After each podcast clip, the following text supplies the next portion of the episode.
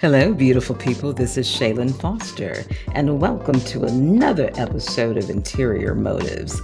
Today, I'll be touching base with you before the holidays and talking a little bit about truth, triggers, reckoning, and reconciliation. So take a moment, relax, grab a cup of coffee or some tea, and let's talk.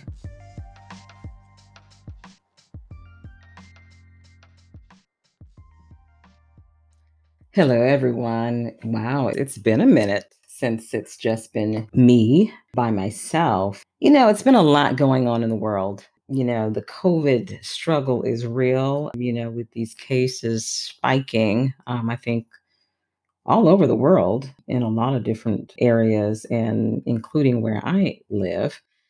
And I personally am tired of just kind of being in this bubble and wearing the mask, although the masks are necessary.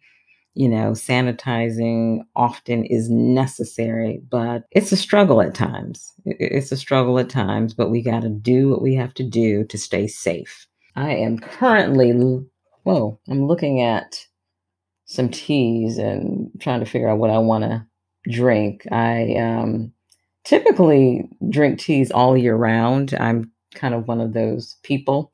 So I'm debating on cinnamon turmeric or sweet tangerine and ashwagandha. I think it has lemongrass in here as well. So I'm always looking for interesting tea, herbal tea combinations. So if you have any suggestions, please shout out um, and let me know. I'm also looking over my to do list. I got a few things I want to do, but I'm not going to get too bent out of shape if uh, certain things don't get done because I also want to relax and enjoy family. I'm looking at my menu for Thursday. I'm going to stick with the staples, the things that we we love, but I'm also going to try a few new recipes. One being this sweet potato cornbread um, with a, I think it's peach bourbon sauce. My cousin posted it on Facebook, and I mean, it looked amazing. And so I'm going to try that one for sure. My two older children fly in tomorrow. I've got three grown kids and grown young adults, I should say. And so they're flying in tomorrow. So it's going to be nice to just hang with them and have us all together during this time. You know, it's always nice when you're grown your grown grown uh, children want to come home and hang with you for a bit so that's that's really cool. I haven't talked about books in a while and so my current reading rave or at least my reading rave for today has to go to activist poet and visionary Sonya Renee Taylor. Her book is called the body is not an apology that is, you know, that title says it all. You know, the body is not an apology. I love that title. And just reading it, it was just, it really was transformative in a lot of different ways very empowering you know as a as a black woman and it really it really is a loving acknowledgement that and reminder that we as human beings are all meant to be different you know, we don't have to fit into this cookie cutter mode um, or, you know, fit into this conventional construct, that we are inherently diverse people and that this whole, you know, body positivity movement, you know, where we practice self love and acceptance it's not a trend, it's a lifestyle and it's a mindset that we must have. This book also challenges, you know, societal norms and conventional Eurocentric standards of beauty. It also artfully dissects the isms and the obias, you know, such as racism and classism and sexism and homophobia. It does it in a way that's palatable and thought provoking for folks who are really trying to seek greater depth and understanding and empathy. You know, so if you want to really lean into feeling unapologetic and owning the skin that you are in, this book is definitely for you. And again, that's Sonya Renee Taylor. The Body is Not an Apology, a great read.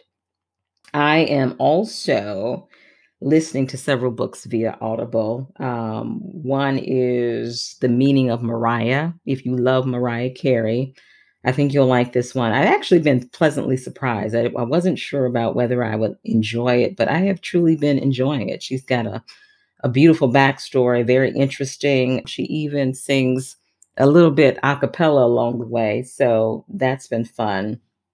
So I, I'm going to stick with this one.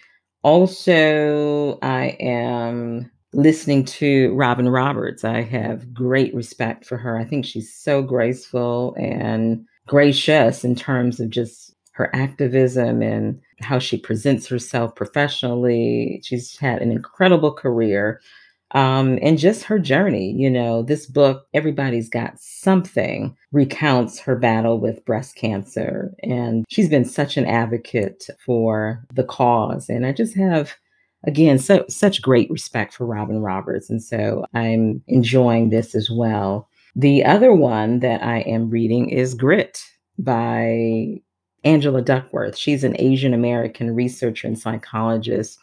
She has done extraordinary work so I'm I'm excited to really get into that. I've been listening to her podcast and I've heard her be a guest on other podcasts and just have been really impressed with the work that she's doing. And guess what? I just downloaded our forever president Barack Obama's anticipated memoir, A Promised Land, and I cannot wait to get into this. Although I was a little I was a little daunted at first when I saw that the Audible version is 30 hours, almost 30 hours long, you know, but you know, it's it's Barack's voice, so I'm sure it'll be well worth it. I've heard nothing but great things about it. So I've been in a reflective mode. I, have been in reflective mode. This is probably nothing that unusual. I'm pretty cerebral and in my head a lot of the time. But I was thinking about how, as a therapist, you know, I'm sure a lot of therapists and psychotherapists get this that there is this perception that you as a therapist have dealt with all your issues and that you have reconciled all your your childhood wounds or your old wounds. And I, for me i would have to say there's a lot of truth to that for me however the reality is that i still have to deal with my triggers i still have to manage them and as a, you know, trauma survivor and a lifelong learner, I will always be a work in progress. I will always be, you know, trying to be better and to do better. I was thinking about the whole notion of triggers and how it can be people and situations and circumstances that can really kind of trigger some of those places within you. For me, I remember a situation. Typically, you think, okay, you know, in a marriage or in a relationship, you know, your partner will trigger some of those those wounds or some of those areas that need growth. But it doesn't just happen in relationships. It happens in your friendships. It can happen on your job with employers and employees. I remember working with this uh, coworker many many years ago it's probably been about 16 17 years ago and there was something about her that reminded me of a family member of mine she was very aggressive in her tone you know talk to folks a certain way and she had asked me to do something one particular day and she asked me in such a way that was so rude and condescending. And she took me there. She took me there. She took me to a place that I didn't need to go. She definitely triggered. She triggered my thoughts and interactions with a family member. And I actually told her that day, you know, and looking back in retrospect, I, I should have handled that differently. But it really reminded me that I had some work to do and it was one of the things that I addressed in therapy. And so, you know, just just something to think about that, you know, we all have work to do. And so that there will be certain times where we are triggered, you know, and I'm thinking about the holiday season and spending time with our loved ones and our families and how much you know, fun we're gonna have, but it also can be a time of deep reflection. It can be a time that we're, you know, struggling through grief and loss and making peace with our past. And it can also be wrought with triggers, those triggers again.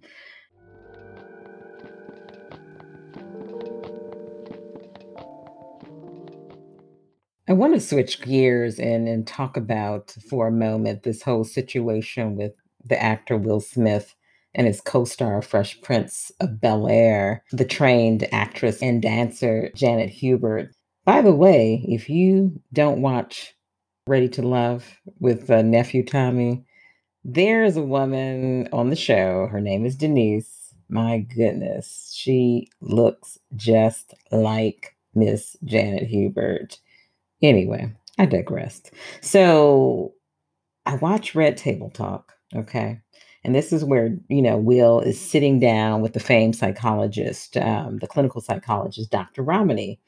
You know, and I have to give it up for Will. I have to give Will his props for really doing his best to hold space for Janet Hubert because in the clips where it was showing the reconciliation with Janet after 30 years of estrangement, she really stuck it to him. She put so much blame on Will, you know, who I think we forget sometimes he was only 21 at the time, you know, and looking at it in retrospect, I mean, 21, it's it's like a baby, you know, but still Will, despite it all, he remained gracious. He took the punches he didn't try to gaslight Janet's narrative, and he really owned his stuff. He owned his ish. You know, she clearly was dealing with other uh, personal issues that really had nothing to do with him, but it appeared that nobody really was aware, you know, including that the fact that she was dealing with abuse in her own marriage, amongst other things, which probably kept her in kind of a bubble. She said that, you know, people may have seen her as rude or not sociable and, and not really mixing with the cast. And it was interesting because Will, who clearly has done a lot of therapy, a lot of self analysis, and has had his own personal reckoning about his childhood. He he stated that he desperately wanted Janet's approval, almost like a mother figure, and he said that he would often use jokes and humor as a mechanism to feel safe on set. And in life, you know, even in his family of, of origin, he said that that was the case. His family was plagued with domestic violence, his father was abusive. And he said that humor was often a way of keeping the peace. Dr. Ramani also asked him how he was just able to keep quiet and receive what Hubert had to say, you know, like what prepared him for that moment. And he said that it was not his time to talk. It was not his time to talk yet. And that was something that he had learned and just kind of his relationship with Jada, his in his relationship with his daughter, and just his own therapy journey. And so, you know, I have to say, it took a lot of maturity and restraint and, and practice on his part to really, truly, truly hold space for Janet Hubert. And he did that my personal takeaway from from all of this is that you know we're not we can't really be responsible for another person's happiness and healing. Really only time and maturity and growth encourages us to understand cause and effect. It also encourages us to personally reckon with the bumps and the bruises we may have caused along the way of someone else's journey this reckoning also creates space for more personal responsibility, ownership for our stuff, for our ish. You know, um, it also helps us to become more self aware in the part that we play in other people's hurt, you know, which gives us an opportunity to develop more compassion and empathy and ultimately experience the beauty of growth, reconciliation, and a renewed relationship. You know, uh, it's interesting, you know, regardless of the underbelly or the inner workings of Will Smith and Janet Hubert's conflict or relationship, I'm really glad to see them together and open to the process of healing. You know, it's not easy. It's not easy for any of us. It's definitely a long overdue and a lesson for all of us to be perhaps more willing to seek understanding and to be discerning enough to wait our turn to share our truth. And y'all, I know I'm late in the game. I haven't seen the Fresh Prince uh, reunion yet, but I'm looking forward to seeing it this week. It should be really fun.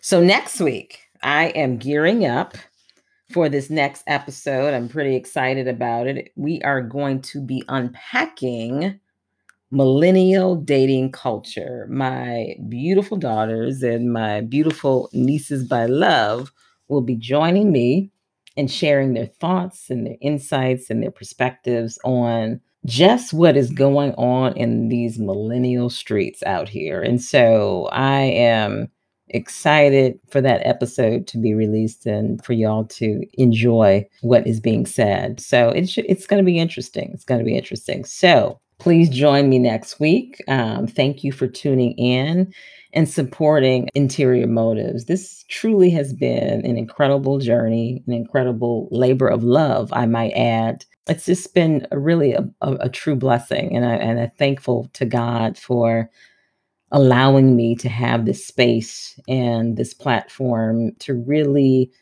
you know, shed light on something I am passionate about, and that is mental health and all of its intersections. And so I thank you. I thank you for listening and holding space with me. So just remember to practice good self-care and and stay on the health journey because it really is a journey and um, take some time take some time to recalibrate and relax over the holidays and remember the things that are most important, uh, like family and relationships, and practicing simple gratitude. You know, there's so many things that I can be thankful for and recognize as a blessing. And so sometimes the simplest expressions of gratitude go a long way. So until next time, be well and be blessed.